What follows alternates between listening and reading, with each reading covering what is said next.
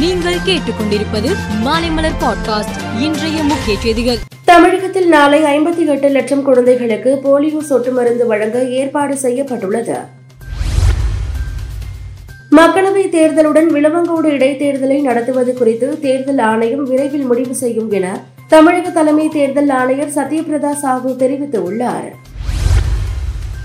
சென்னையில் ஆபரண தங்கத்தின் விலை இன்று பவுனுக்கு எண்ணூறு ரூபாய் உயர்ந்து நாற்பத்தி ஏழாயிரத்து ஐநூற்று இருபது ரூபாய்க்கு விற்பனை செய்யப்படுகிறது. நேற்று பிளஸ் டூ பொதுத் தேர்வு தொடங்கிய நிலையில் பனிரெண்டாயிரம் பேர் தேர்வு எழுதவில்லை என கூறப்படுகிறது. பெங்களூரு ராமேஸ்வரம் கஃபேயில் நேற்று குண்டுவெடித்த சம்பவம் பெரும் பரபரப்பை ஏற்படுத்தியுள்ளது. குண்டுவெடிப்பு தொடர்பாக உபா மற்றும் வெடிபொருள் தடுப்பு சட்டத்தின் கீழ் வழக்கு பதிவு செய்யப்பட்டுள்ளது. சந்தேகத்திற்கு உரியவராக கருதப்படுபவரின் சிசிடிவி காட்சியை வெளியிட்ட போலீசார் தீவிர விசாரணை மேற்கொண்டு வருகின்றனர். கிராமிய விருது வென்ற ஈரான் பாடகருக்கு அந்நாட்டு நீதிமன்றம் மூன்று ஆண்டு எட்டு மாதங்கள் சிறை தண்டனை வழங்கியுள்ளது.